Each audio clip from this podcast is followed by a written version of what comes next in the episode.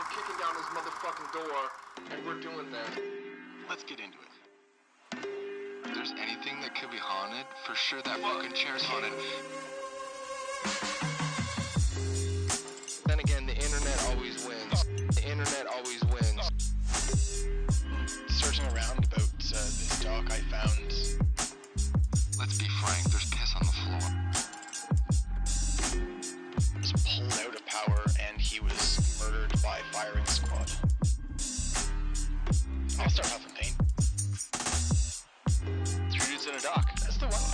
is what it's called. Okay, gentlemen, back for another week. This week we watched William S. Burroughs' A Man Within from 2010, directed by Yony Leyser, and I'm sure I pronounced that wrong. Um, but uh, about the uh, the writer uh, William S. Burroughs in his life, and I'm joined by Mitch and Christian as always. Um, how are you? Yeah. How are you, fellas? Good. Excellent. Now, before we actually get into this, um, let me just tell you, I'm going to be start fishing for a, a monster, uh, um, the, the monster advertising dollars because this golden pineapple uh, monster is delicious. Just so you know. Jesus. I thought you meant like a big corporate sponsor. I Oh, guess yeah. that that's what that would be. But you Yeah. meant Monster in particular. oh yeah, I know. Oh, Uh, Jesus. Yeah, well, Coca Cola is like the biggest corporation, so That's we right. might as well go for the biggest. I Yeah. assumed you were talking about like a big fish you wanted to catch because the weather's getting nicer. I mean how I was like, I don't know where this is going. that okay. too. I, I would uh, I would happily do that as well. There is a chance that William S. Burroughs has fished before. That is true. Connection. Um, so Just don't be as like fucked up on drugs. 'cause he speak, probably yeah. went fishing jacked on heroin. That's right. Yeah. So speaking of Mr. Burroughs, um, this his his story is eerily similar, kind of along the same lines. Basically, just I think his personality to Hunter S. Thompson. That's funny you mentioned that. Yeah. I was Yeah. looking him up today for the same reason. Yeah, he reminds me so much of that. I mean, just with They were friends, right? yeah, yeah. I mean, Yeah. it, di- They were? it didn't. Yeah, it didn't talk about him much.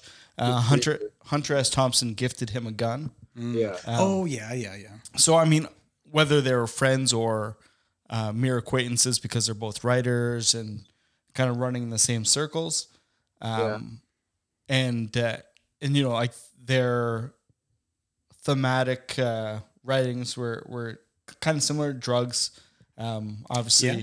Hunter S. Thompson didn't uh, write quite as much about uh, homosexual uh, Mm-hmm. topics, but. Uh, um, but yeah, like very, very similar guys. Uh, I feel.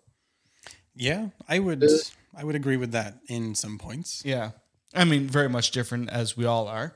Yeah. Um, but but just yeah, he he reminded me so much of Hunter S. Thompson, um, with the drug use, the guns. Um, um, yeah, it it was very. Uh, it, it just brought me back to watching uh, Gonzo. yeah.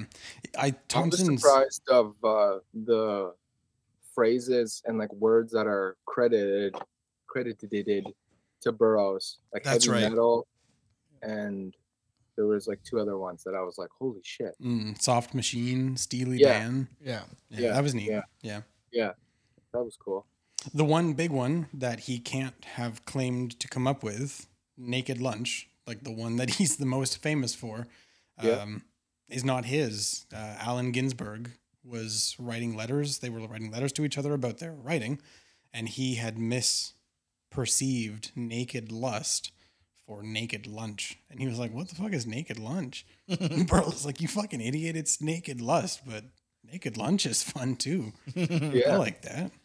that's So fun. so Yeah. I've I've never um, read anything by uh, Burroughs. Um, I've never seen the Cronenberg movie Naked Lunch. Mm. Um, I can tell that you've never read Burroughs. Um, you have a house and a full time job. so there's that. I've never read Others him either. called a nice guy. yeah. I yeah, I've never read Burroughs either. No. Don't have that shit. But I mean, yeah, it's um it's not Yeah. writing for everyone and it definitely has its place. But uh a connection to Thompson, I think Thompson's a better writer. I've like I've read excerpts of Burroughs, Mhm. but like content alone and actual prose, I feel like Thompson's just a he's just a smarter writer. He's a he's a better writer. He's a little Right. bit more mature and uh, reined in, Yeah. in, in a good way. Like a fast horse is great, but if you can't fucking control it, there's Yeah. there's no use to that horse. Sure. And I like, think if you wanted to uh like read Burroughs's work and get into it and just not like kind of have an understanding of like he was this way, but at the end of his life, he realized that like, oh, I should have just like loved and been kind of nice and it would have been way better. So I feel mm-hmm. if you have that information and then you go look at his work, you can be like, okay, I get like he's an angry guy, but like I don't know. It just seems like he just took anger and like fuck everyone to like the eleventh degree. And you're like, Yeah. all right, Yeah, I would agree. down, buddy." Is that like everything, every moment of your life is shit, and everyone is shit? Like, chill the fuck out. Yeah, which is it's this is a huge gripe I have with Burroughs, but we'll get into it that he like so um I guess like personally and literally and figuratively, metaphorically and as a fucking simile never paid for shit. Like this should be titled William S. Burroughs, a man with no responsibility right. Yeah. because he he paid for nothing in his entire life. And he was the heir to a, a wealthy family. Yeah. Yeah. So, all right. We'll just Didn't they mention in the doc, but by the time he got that, it wasn't like there wasn't that much money. There was no actual heir, Okay. um, like an estate. There was no estate for him to take control over. Mostly Okay. because like his parents lived to be quite old, and then by the time they died, he had been uh, like a Southern American celebrity, and actually, I guess probably semi-international, at least in the Western Sure. world, uh, like a, a literary celebrity. So, and just a regular old fucking like Pamela, what's her name, Paris Hilton, uh, celebrity. Like he was a socialite. He wrote Yeah. some things, they had their place, but then he just had this strange persona that he built. Persona, not identity or even person, because I call bullshit on a ton of this. But yeah, there was no inheritance, but he did receive an allowance of about three and a half grand per month until he was 55. So, that That helps was out. like yeah, in what would you do? the fifties. yeah, I mean, this that was adjusted for inflation. It was about 250 bucks back in the 50s when he was just Oh, uh, okay. through school and just out of school, but Right. it didn't stop until he was 50 years old and it increased, Right. compounded, indexed, I guess. Even after he killed his wife. Yeah. Isn't that fucking weird? Even after he killed his wife and abandoned his son, skipped jail, like uh, con- like conspired with another person for their murder and helped them cover it up and crazy crazy shit. Yeah. But Wow. I think I missed that part. So, that wasn't in the doc. oh, Um, this was something that I didn't know about until just today, and I've read about Burroughs a couple of times, like partial biographies and connected stories through the Beat Generation and Right. the hippies and through like literature. But uh, a guy named Lucien Carr was a part of the Beat group, like Kerouac, Ginsberg, Burroughs, Neal Cassady, just these the, the Beat, the Beat crew, I guess Yeah. the beatniks, the, the first ones, Herbert Huncke. They didn't talk about him in the documentary at all, but he was formative in hooking Burroughs up to heroin for the first time. He's the one who administered his first shot. Yeah, in the doc they say it was uh his his, nanny's like, boyfriend. yeah. They said, yeah, introduce him to opium. Yeah, yeah, uh, in like pill form, I think Yeah. it was. But um, Which is that's fucking wild. Yeah. So uh, Lucien Carr was, um, I don't know what he was trying to be. I think he was a poet or something. Um, but he was he was a part of this crew that made up the first couple of beatniks, and uh, he was.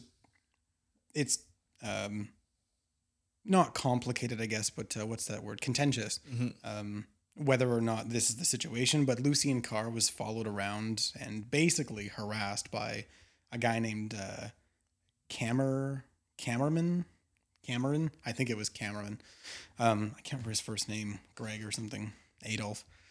He was uh, harassing, stalking, sexually harassing, and then eventually, apparently, it became violent. But I've also heard this on behalf of Carr that Carr was following around Cameron, uh, and they were all friends. And one day, um, Jack Kerouac and Lucy Lucien Carr were at their favorite bar uh, in New York. I think it was called West Side, and uh, Jack Kerouac had left, and Carr came around to uh, some park close by. Cameraman bumped into Kerouac, asked where Lucien Carr was, because of course he's stalking him and like bugging the shit out of him. But they're all friends, but he's just he's this guy's insatiable, so goes the story.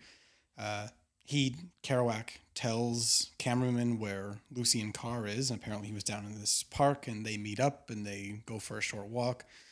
They stop off on the shore of a river down there, uh, probably on the shores of New York, I guess, somewhere. It's all The. Hudson. Yeah, sure. Wait, really? No. Could have been. Yeah. That's- Hudson River? Yeah. Oh, all right. Fine. Fuck it. Let's call it that.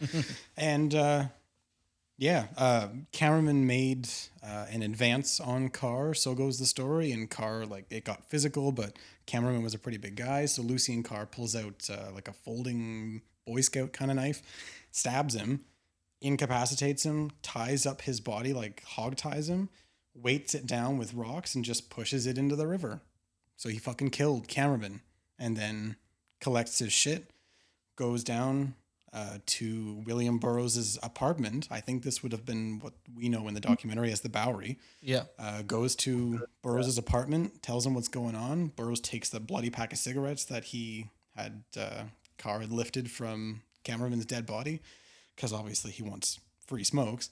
Uh, Flushes them down the toilet because they're covered in blood. He's just devising a plan on how they can sort of get away with this, but he does advise Carr to like turn himself in, but claim self defense because cameraman is a homosexual, and back then it's like, uh, what is that called? Gay panic. Yeah. Um, that was like the generation for that kind of shit. So in self defense, uh, Carr goes, I think, elsewhere for the evening, and uh, like days later, uh, admits himself, I think, to the DA's office, and uh, I think, I think he gets away with it. He doesn't actually go because they claim self defense, and uh, yeah, Burroughs knew about it the whole time. That's hilarious. You can claim self defense and you like get rid of the body.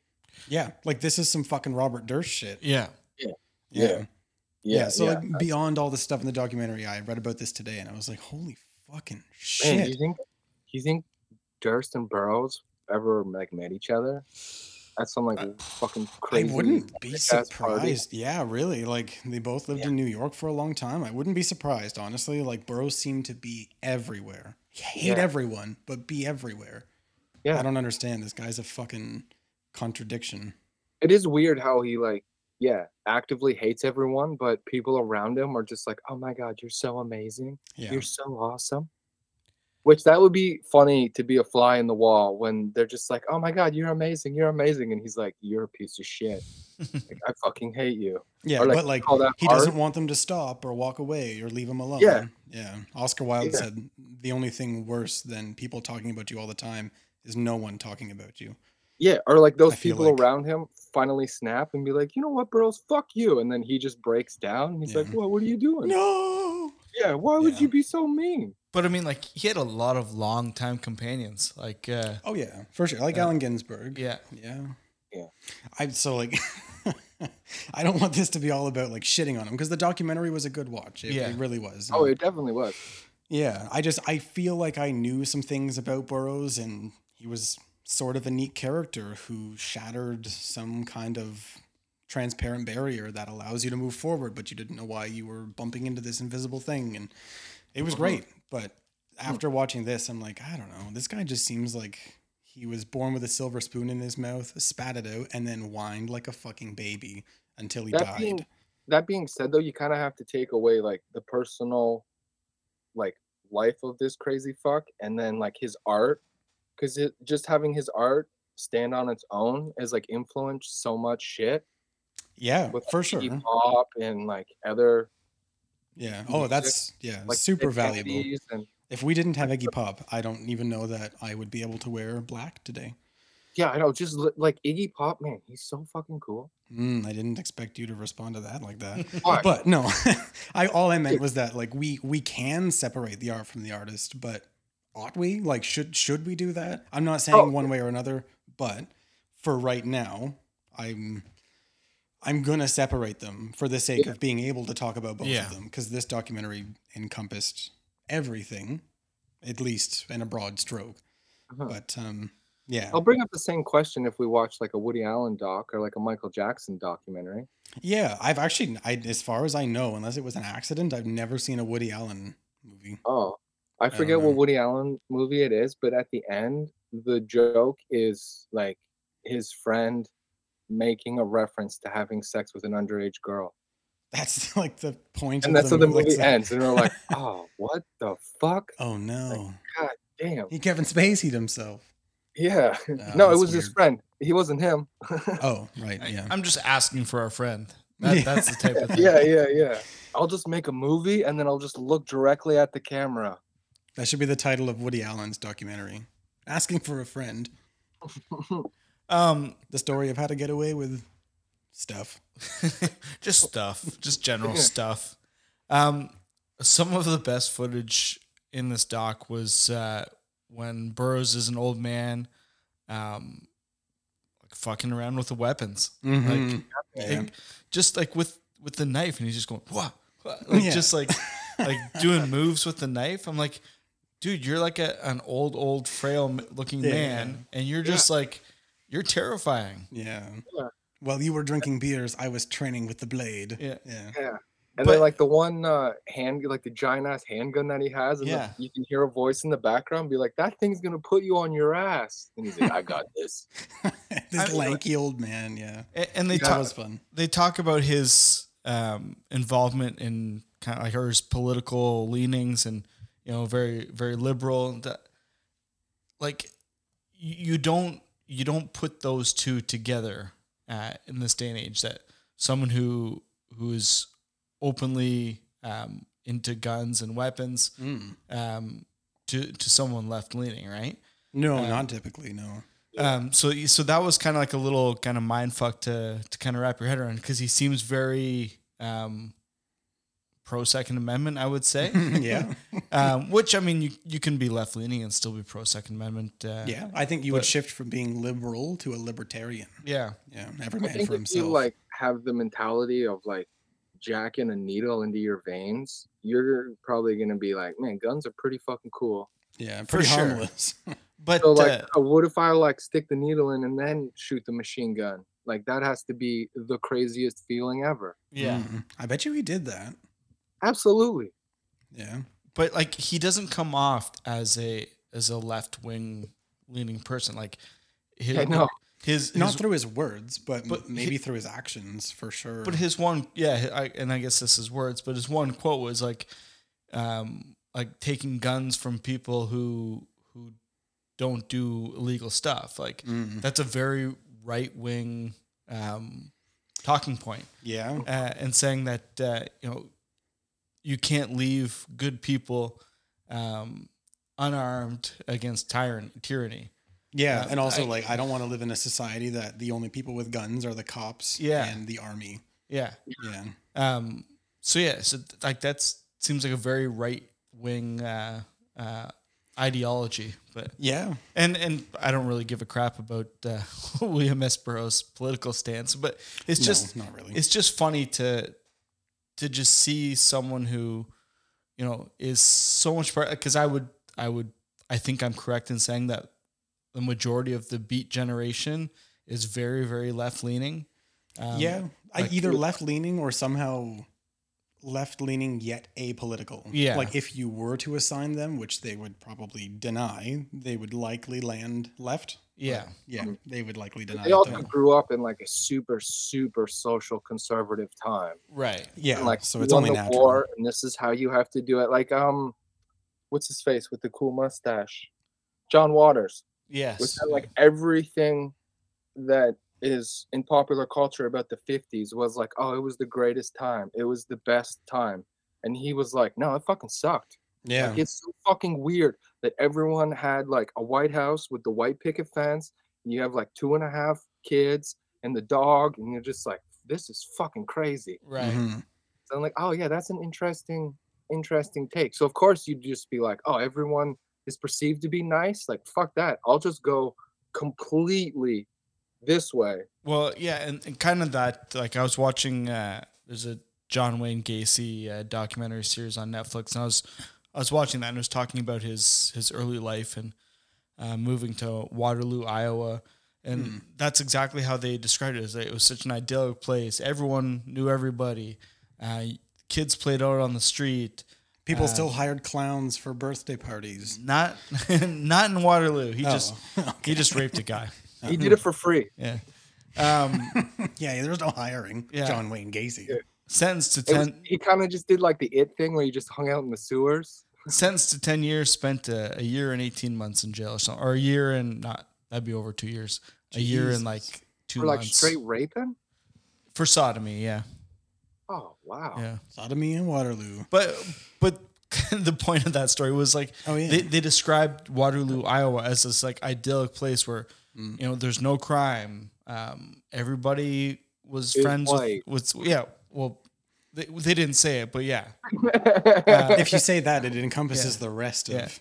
everybody You is because they're like, dude, we're in Iowa. Yeah. What the fuck? Yeah. everybody's friends with everyone and and like yeah it was very much the white picket fence Mm-hmm. uh american dream uh, community Iowa. so like mitch said like yeah pop culture um like you watch grease or happy days or whatever right like Mm-hmm. it, it it shows that but that's not really what the 50s was There's a famous um there's a famous BBC uh radio news from the 50s where they just went on the radio and they're like basically today is a great day. There's no news. that's right yeah i've, I've heard that Go kill it, everyone. We That was on fucked up- CBC? bbc What? Oh, BBC. Yeah. Yeah, the BBC. So in Britain, they were just like, we have no news today. yeah 50s, we're good. And they're like, holy shit. Enjoy your day. Yeah. Yeah. Uh, I I like the idea of the 50s being um, like a, a a turning point because it's it's nicely nestled directly in the middle of the 20th century. Yeah. Yeah. And like the first half was pretty fucking sweet with the industrial revolution really kicking off and then it was the 20 well actually I guess it was World War 1 and then pff, the 20s and that was great and then it was the 30s and that was shitty and then I guess it was the 40s and that was shitty too.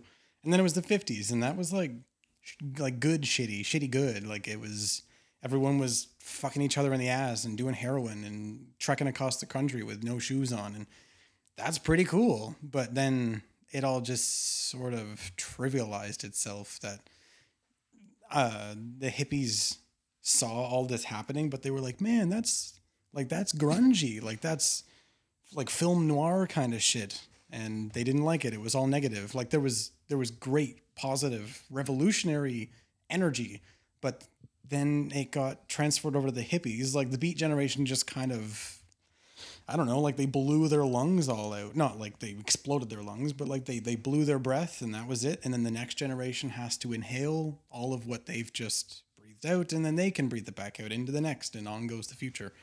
But it didn't really happen. They they breathed in just the easy parts, like doing drugs and not having a job and just having an idea of anti-establishment but not really having the guts or bones to keep it going. Because I think there was there was great movement with guys like Burroughs and Kerouac and Ginsberg, Cassidy and um, fuck, who was the guy who was doing the sexual revolutionary stuff? Um, Harry, it's not Kissinger. No, houdini No.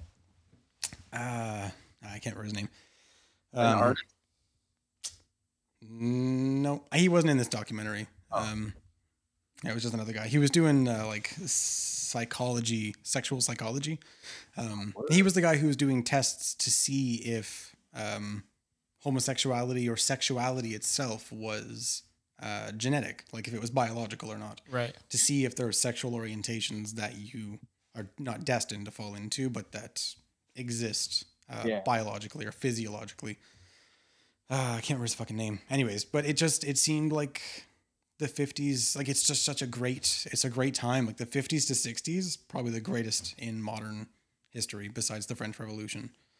It's pretty sweet, but Or like a certain vive la france Vive la France. Yeah, exactly. I just didn't. Yeah, to like to connect that to Burroughs, I just didn't I didn't like the idea of this transition into no responsibility. I Mhm. like the idea of no responsibility, but I know it's not realistic. So let it go. And it just it seems like he accidentally lived a life where he he began with no responsibilities. He was handed everything, threw it all away because he just didn't he just didn't want to do what everyone else was doing even if he could have made great change by Yeah. still breaking the rules but doing it a little bit wiser. I don't know, like Yeah. he seemed to fuck a lot of people over. He Oh, was like uh, Ginger Baker. Like they lived Yeah. really Yeah. similar lives. Absolutely. Um, how cool is it that Burroughs did MK Ultra LSD? Yeah, if that's true. That's pretty Fucking sweet. cool. Yeah, it was like allegedly like thirty to fifty times more potent. They like- didn't um I mean So- like could you imagine doing MK Ultra LSD and then talking to a guy like L. Ron Hubbard? Yeah. Cuz he did. Yeah. Um, Holy not the LSD thing, but like he was a Scientologist for a long time. Burroughs was. Yeah. Oh yeah. I don't like this is what I mean. Like Yeah. they didn't talk about any of the bad shit. They talked about the sensational bad shit, like shooting your fucking yeah. wife in the brain or leaving your kid behind. And then That's they- what kind of irked me that like all the interviews with people were just kind of kissing his ass. it's like Ginger Baker. Like, yeah, ju- yeah, like he's kind of a piece of shit, but no one calls him out on it. um, yeah. I guess more so Ginger Baker because there was people that were like, he's a great like a great musician, but like I'm not gonna work with him. Mm. Yeah, I guess like Burroughs didn't get other, that. like. Burroughs contemporaries that told a story about like, oh, one time I showed him this story and he just looked at me and punched me in the face and said I was Yeah. a fucking idiot or something. True. That you're like, wow, what a fucking asshole. Yeah, it's yeah. It seems like everyone, everyone just like told the good stories. It, Yeah. it's it's super sad, but it made me chuckle that after his son died, he was like, oh shit, I should have actually been a dad. Mm. And like, dude, when the fucking game's over, you're like, oh no, I want to play now. They're like, no, dude, you had 30 years and you just fucked up. Yeah, 30 guess that's- years. like that's what I mean by like he he was like not re- he didn't he chose to not be responsible for anything. So Yeah. We'll get into it now. I guess literally he wasn't financially responsible because he got a fucking allowance, like a huge allowance. Yeah. That would that would pay for my apartment rent and then some, plus like vehicle insurance. If I like needed a vehicle living in Right. downtown New York in the fifties, like it's a cheap place to live, I think, especially in something like the Bowery. Um, so like he wasn't he wasn't financially responsible. He wasn't he devised an identity that wasn't socially responsible because he was this strange old educated man versus everyone else. Like he was quite a number of years older than uh, like Kerouac and Ginsberg and all these other guys. So he wasn't he wasn't socially responsible because he developed this persona of like the gentleman junkie and everyone for some reason looked up to that. He wasn't uh, literally responsible for like he so he wasn't morally responsible because he had this dependency to heroin. So like you can kill your wife and abandon your son, get him addicted to heroin and alcohol, and then you're like, wow, don't like I've got demons too, and be like, are you fucking kidding me? Like like you said, Mitch, like just just be a dad. Like it's too Yeah, late. do you think he like straight up influence like introduced his son to heroin? He did actually. Um, did? His parents threatened to cut off. So this was shit that I learned just today because I found an article in New York in the New Yorker, uh, written by their like chief art critic, and it brought some fucking crazy things to light and like cross referencing with other articles and his Wikipedia page and uh, and whatnot as biographers. Um, Miles, I remember his first name, uh, wrote a pretty extensive. No, Oh, okay. Miles was last name. Anyways, that was his biographer, one of his biographers, and uh, all this this stuff seems to check out. But um, no, his parents threatened to kick him off of an allowance, and they basically demanded half ultimatumed him to take care of his son because he killed his wife and then abandoned his son. And his Burroughs' parents were like, "You need like you have a son, just just be there for him." So we did. He took him up. I think when he was maybe like 13 or 14. Um, they went to live in Tangiers, and that's where he introduced him to heroin and alcohol and Oh. sort of encouraged it all. Father of the year. Yeah. And Cool. it just like that's that's fucked. And then you somehow Papa. yeah, and um, so and a part of the lack of responsibility is that Burroughs blames his wife Joan uh, Vollmer's death for his becoming a serious writer through like the appalling circumstances of that I blew my fucking wife's head off. Um, and then uh, he reveals that he thinks an ugly spirit, in his words, uh, like deflected the bullet into Joan's head. Like he was drunk as fuck and she was drunk as fuck and he didn't have the wherewithal to not point a gun at his wife's head, being a fucking misogynist anyways, like sleeping around behind her back with men in Mexico and then miraculously or unmiraculously shoots her in the forehead. It's just ridiculous, but like this guy doesn't even go to fucking jail. He pleads that like uh Doesn't have a trial.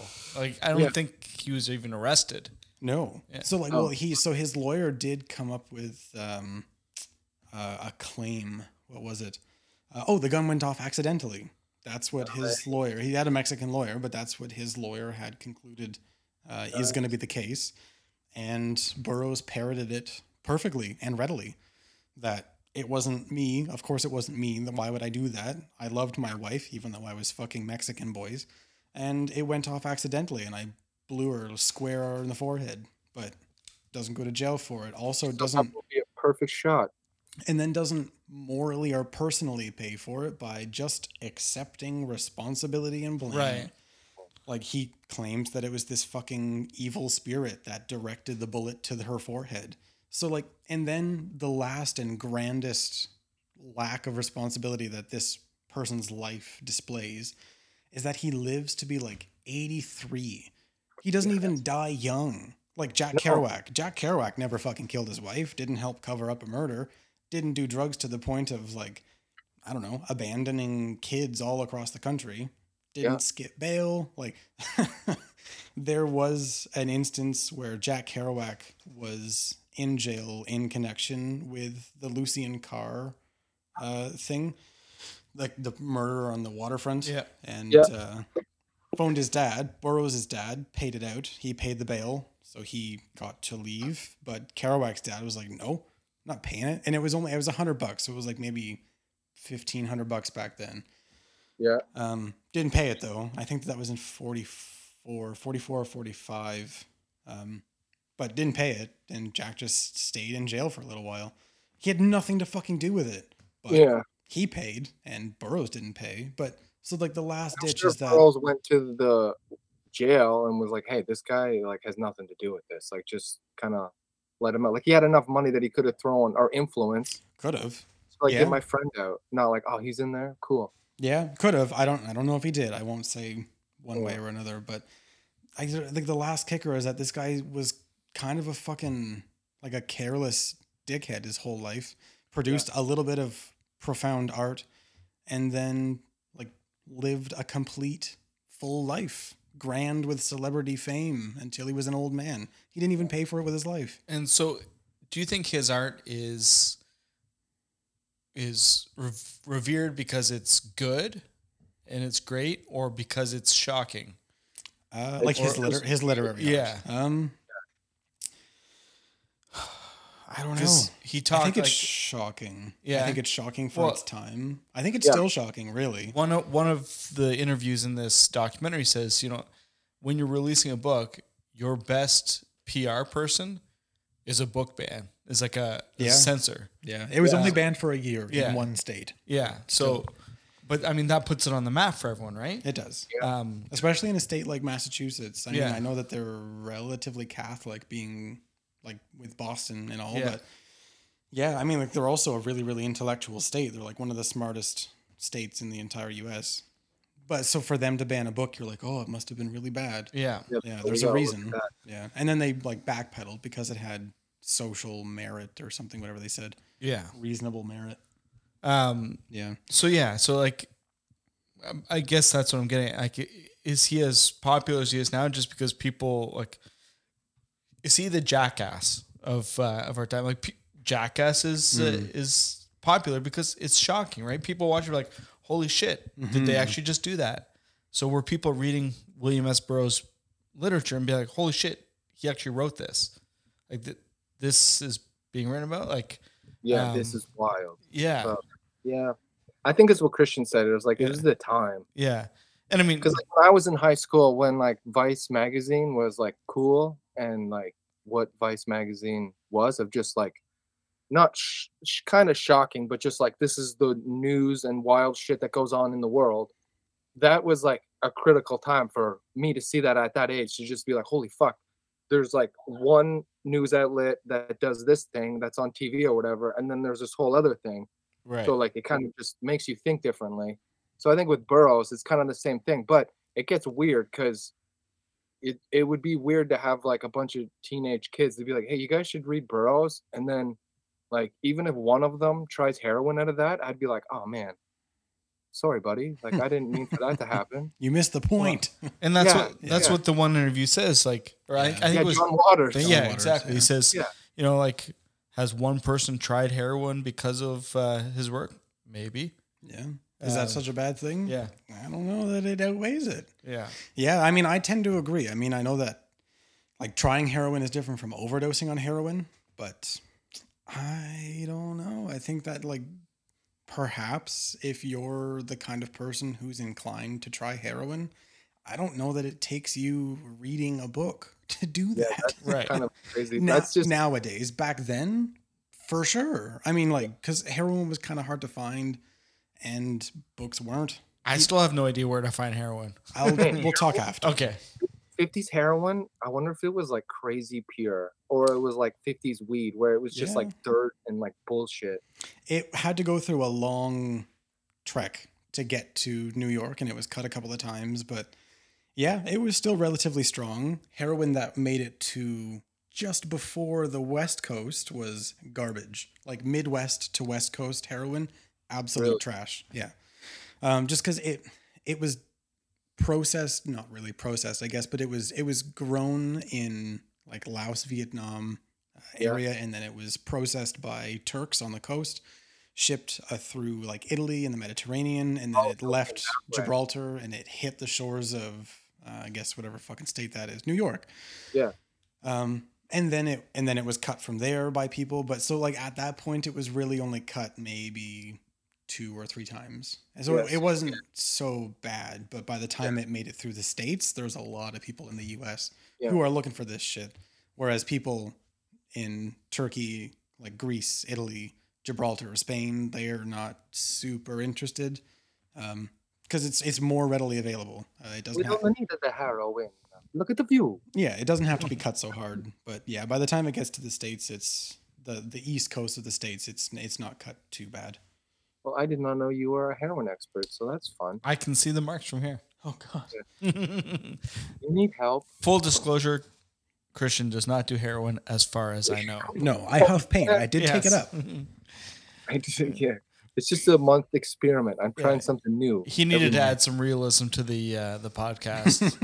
Dude, be a real G and inject it through your eyeballs. Paint. Oh my god, that'd be cool. Well, this is my last episode, folks. Thanks. I can see heroin. I can see heroin now. The paint is gone. Yeah.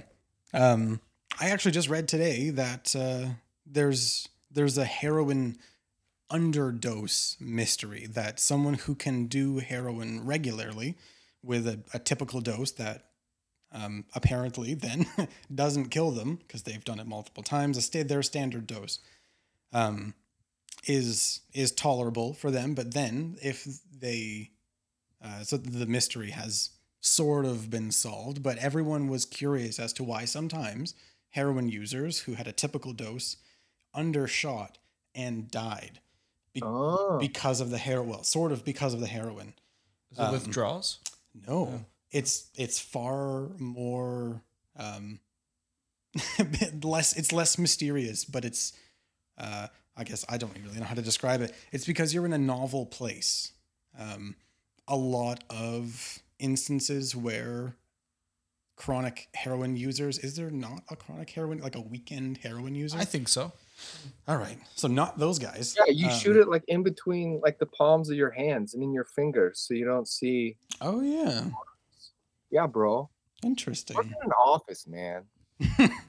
they um so like chronic heroin users uh are are not known but it it's it's being recorded now and a pattern has been recognized that if you're used to shooting up in your living room at night and then for some reason you can shoot the same or less i guess more would be even worse but it's it's absolutely possible for you to shoot less than you typically do. But if you're in a new place, like if you score, you've got no time, you're out of your city, and you just shoot in an alleyway or like you're in the bathroom somewhere at a restaurant. Uh, or you're literally something as simple as you're used to shooting in your living room, but you just you woke up uh, in your bed and you were like shaking like fucking crazy. So you just Jonesing. yeah, you're jonesing. You shoot there. It's entirely possible that being in a novel environment, somewhere that you've never typically shot up before, is the thing that kills you. There's there's an overproduction in the brain that there's some kind of Pavlovian response, like you've clinically conditioned yourself to be able to tolerate particular doses in particular places.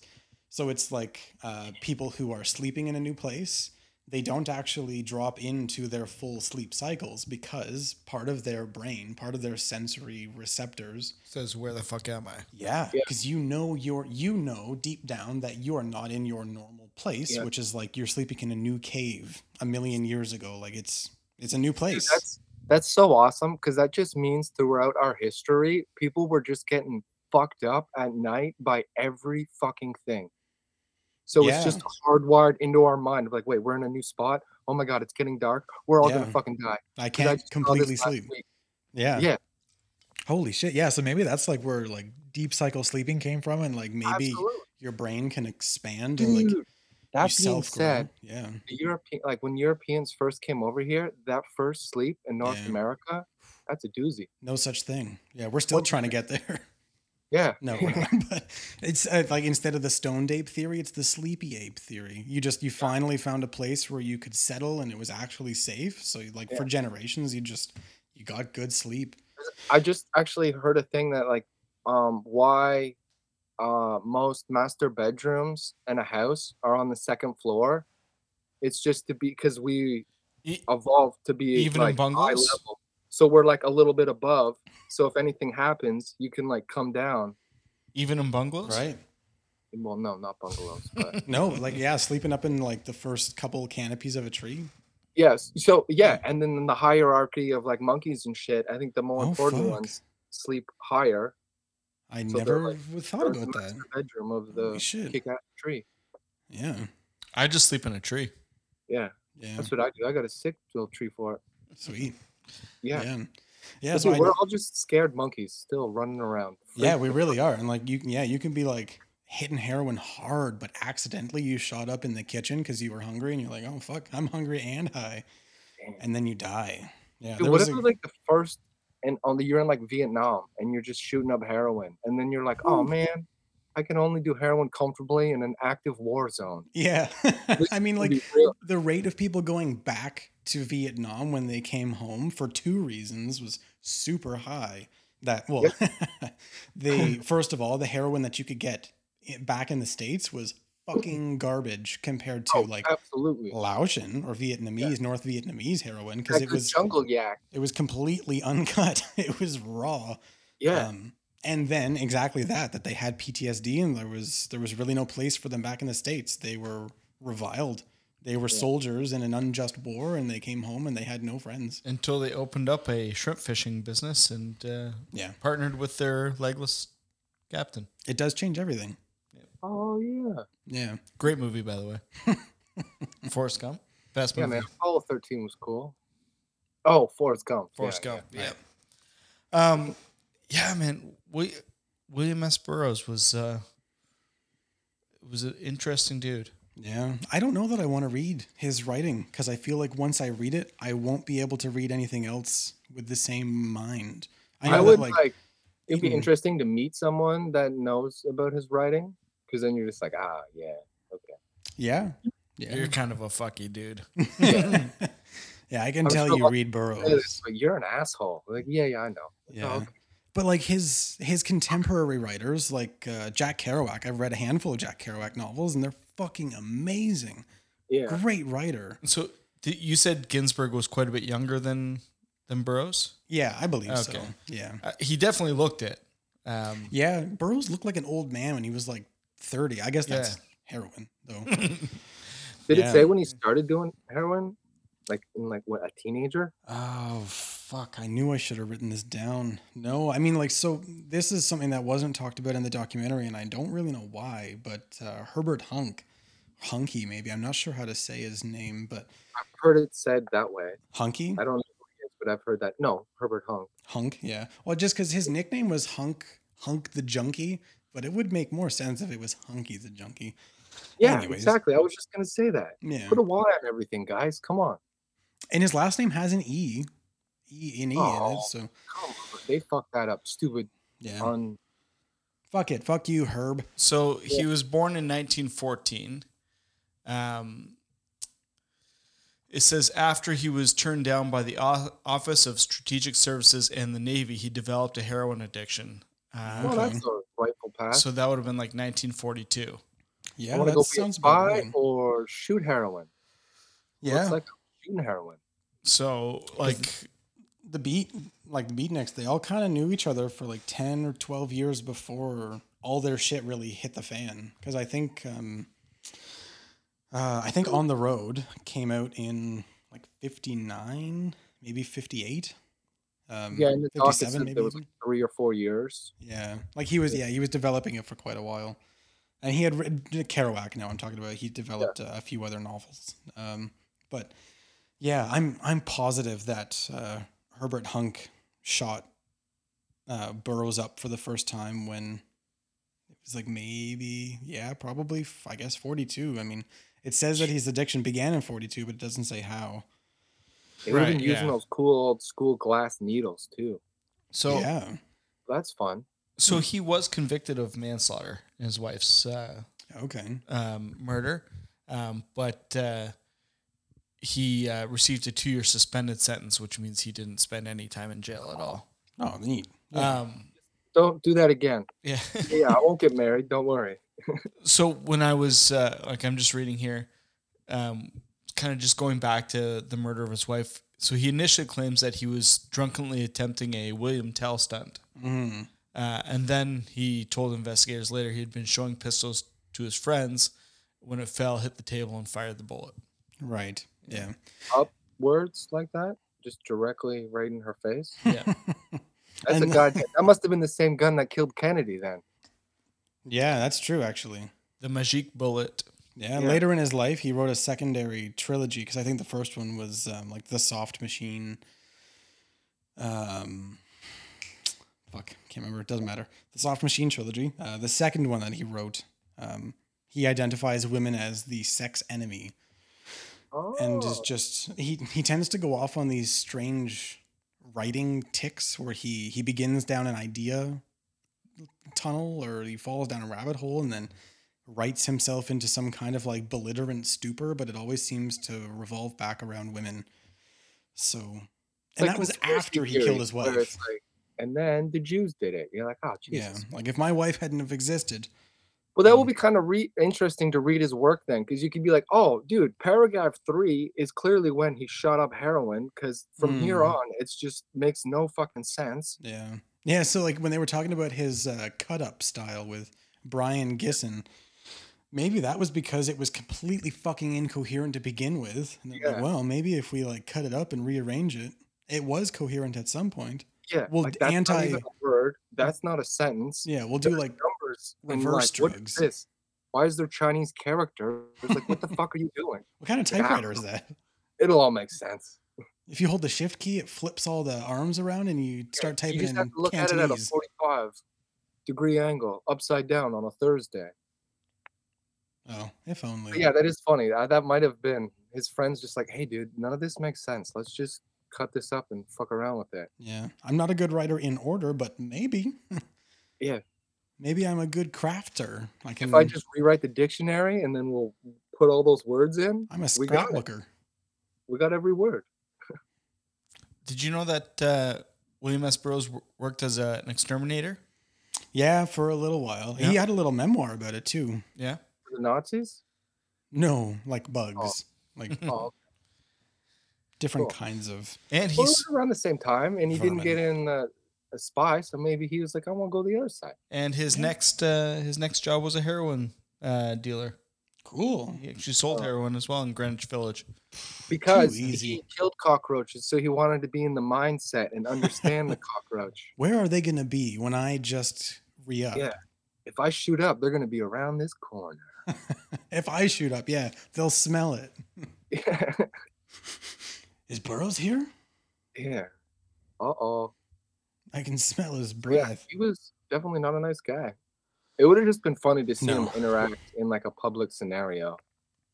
Yeah, and that I guess that like brings me to my next scathing point. No, I'm not very good at this. Um, he, like when they're later in his life and he's got this strange like jerk off den out in the middle of his field and he's walking around with Kurt Cobain and like people You think they went from jerked off together? Seether. For sure they did. So weird. Where do you think Cobain got the idea to shoot himself in the face? His Burroughs wife- shot him in the face first. no, that's not true. Maybe it's true. I don't know. No, well, Neither of Wow. them can defend themselves. that is crazy because Burroughs's like, you did a reversey of me. Watch out, bud. I, I frequently do this. Come into my black room and I'll show you how it's done. Yeah, I just then I thought like seeing those um, construction workers. Like, what's this shed for, Mister Burroughs? He's like, I'm gonna get high and jerk off in it. They're like, okay. I'm collecting orgone energy. So, Yeah. speaking of which, uh, so my boss has a, a nice hut um, that he ice fishes in in the winter. Hmm. you don't have Um, to tell us the story, Tyler. It's okay. no, we, we do. We have to put this out in the world. I thought you were gonna say like I'm asking for a friend. No. So, not this past winter, winter before, gets a phone call from his buddy that shares the uh, ice hut with, and he's like, "Oh, hey, did you let anyone like tell anyone they could use our ice hut?" And he's like, "No." He's like, "Oh, it's like I just saw some guy walking off the ice, like from it." He's like, "Oh, I don't know, that's weird." So, kind of followed him down, and uh, he walked between another house, and uh, it turns out he broke into this house, and there was like a homeless guy living in there, and. Uh, so neighbors confront him and he brings out this like gaff hook that he made into a weapon.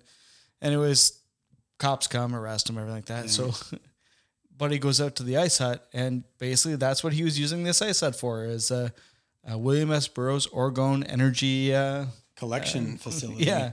There was just drug uh, drug paraphernalia and uh, semen everywhere. He's just there's orgone all Yeah. over this place. Yeah. Holy So- balls. And Well, at least turns out like turns out I went to high school with this guy. Oh nice. Yeah, so he wa- he was uh, he might have been a, a reader of uh, Burroughs' work. Oh no doubt. Yeah, Yeah. It at pushes you wasn't places. doing that in the middle of a frozen lake. yeah. Mm.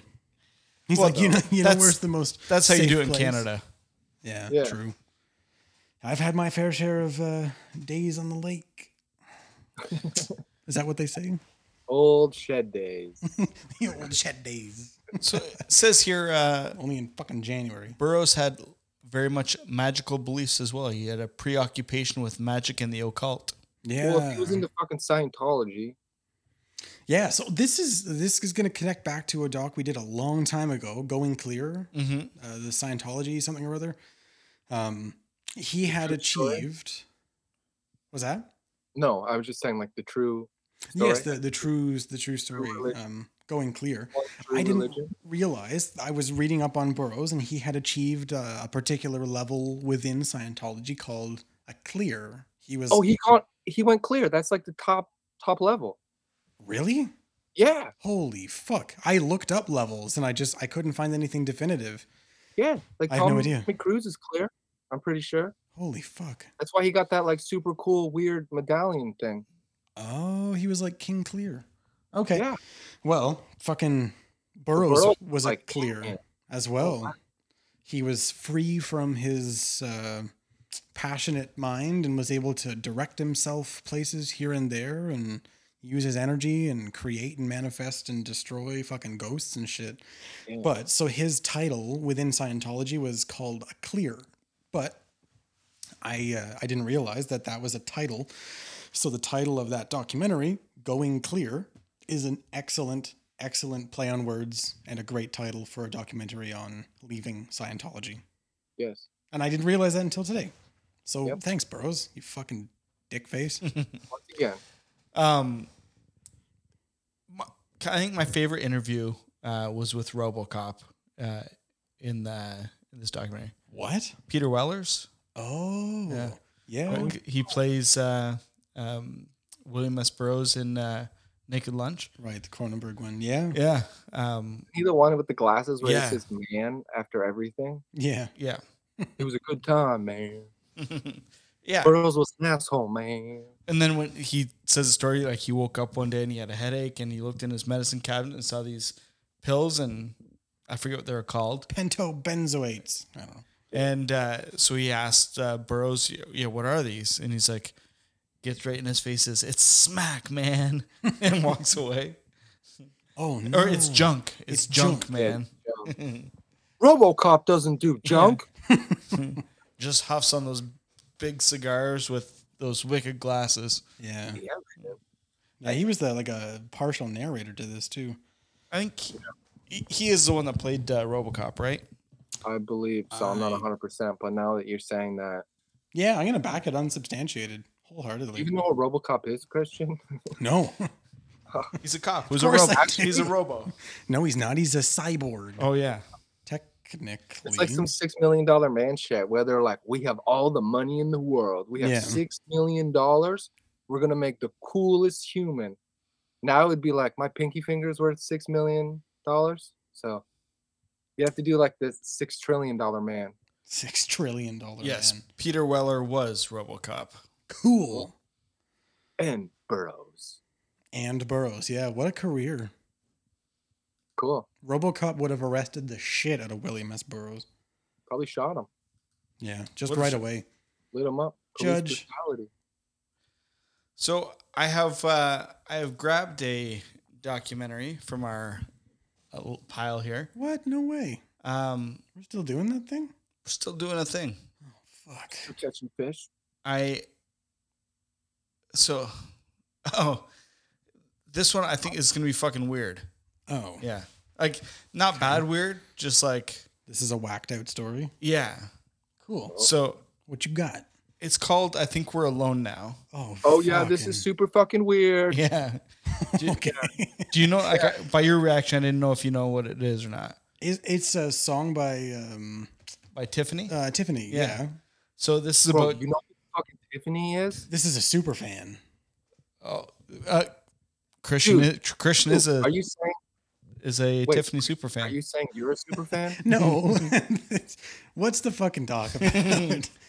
um, two guys that were basically stalking Tiffany. oh, Yeah. Um, Yeah. Jeff, Jeff and Kelly. Uh, Jeff. they're they're in love with the '80s pop singer Tiffany. Jesus Christ. Yeah. I guess we have to do it. We pulled it. It's weird and sad and super Oh. weird. And and oh, Kelly is a 38 year old hermaphrodite from Denver, Colorado. Woo! We're still on the Burroughs thing. wow. Yeah. Cool. Claims to uh, they claim to have been uh, best friends with Tiffany as a teenager. Oh my god. Yeah. That's fucking weird. There was a there's like this is so off fucking topic, but there's a tiny shitty parted out documentary done by a German guy who came all the way from Germany. you guessed it, to Napanee, where Avril Lavigne went to school and like toured through the high school, I think after hours, and like drove around her old neighborhood and took pictures of the pizza place that she used to work at. Yeah, it's super weird. It's poorly done and it's just, yeah, it's some fucking super fan shit, but this guy is old. Yeah. Yeah, same kind of thing, but I don't think he ever like. documentary as a little her. a little boy. What was a little boy? Christian. You he in the documentary. Oh. No, well, maybe. I don't know. Probably not. Just we just see Christian walking down the street. Little ice cream cone. You know who I'm not? Avril Lavigne. Don't touch me. Yeah. I used to work with that. Almost used to work with Avril's dad. Oh yeah. Yeah. yeah. My parents sold their old camper trailer to her parents. Oh, nice. Connections. Connections. I'm basically famous, and I have Lyme disease. Oh, so does she. Your cousins. Mm-hmm. That's how it works. Kissing cousins. Dirty Napanee lime. lime. Yeah. Okay. Wow. Um. So yeah. So this next one. So It's creepy. but yeah, it's I'm, good. I'm looking at. Uh, Cool. Is this like tickled creepy? I think Mm, probably no. Creepier. Oh, Yeah. So the, Yeah. the one review on uh, on IMDb says like a car crash, hard to look away, but maybe you should. Okay. Five- There's nothing redeeming. then. Five stars out of ten. Five out of ten. I think it gets better. It's just it's an interesting like doc on like Character human- study on weird people. Y- Yeah, yeah. You're just like, oh wow. It doesn't really. It's one of those docs that you're like, Jesus. It doesn't take a lot for a kid to see some fucked up shit or just have weird things happen to them, and things just flip in your brain, or out of control. there's just something. There's just some weird something wrong with them. Mm. So Yeah. like, oh, as long as this isn't some kind of I don't know, like it it's weird it's better, I guess. I was gonna say is weirder or different, but it's none of those things. It's better if the person uh, the doc is about is some kind of uh like murderer or like a terrible, terrible criminal. Like they only sell heroin to kids like eight and under. That is worth talking about in a bad way, but like um Rockafire Explosion or Mhm. It's very No- much like that. Yeah. not tickled in this sense because like that guy turned out to be a fucking monster in a weird way and a bit of an asshole. Um, I just I hope that it's not some kind of freak show because that's Oh, it's you got your tickets. okay. Ticket on the ticket it says freak show. Welcome to the fucking freak show. All right. Well, So uh, everyone plan on being uh, uncomfortable next week. okay, I'll wear my track pants. I'll just have some really unsettling music going in the background the entire episode. it's Tiffany, but sung by one Hey, of these guys. to hear? Yeah, it's really slowed down. Want to hear something crazy about this actual song? Always. Um, I had an idea for this song to be used in like a horror movie Yeah. because it's like all poppy. Like I think we're alone now, and like you could do some really weird shit with it. And then I forget what horror movie it was, but they used the song, Oh, really? Yeah, and I was like, oh wow. I remember you texted me about that, and then like a week later, you sent me the link. I was like, That oh was you. no, I thought it was someone else, but what yeah, a shame. that was yeah, that was weird. Oh, what a good use. Yeah, They listen. The Huawei listen to you. Yeah, right. those crazy Chinese horror documentaries. Yeah. Okay, gentlemen, we'll be back with the uh, the freak show next week. Yeah. Sorry, everyone. We tried, but I see you next week. Did we try that hard though? Not really. Not really. Okay, yeah, we'll be back next week and uh, catch up on your Tiffany. Like, listen to some songs. Okay. I want you to go through the full discography. Okay. Okay. I will. And uh, yeah, okay, Do it gentlemen, we will see you next week and uh, enjoy. Peace. later.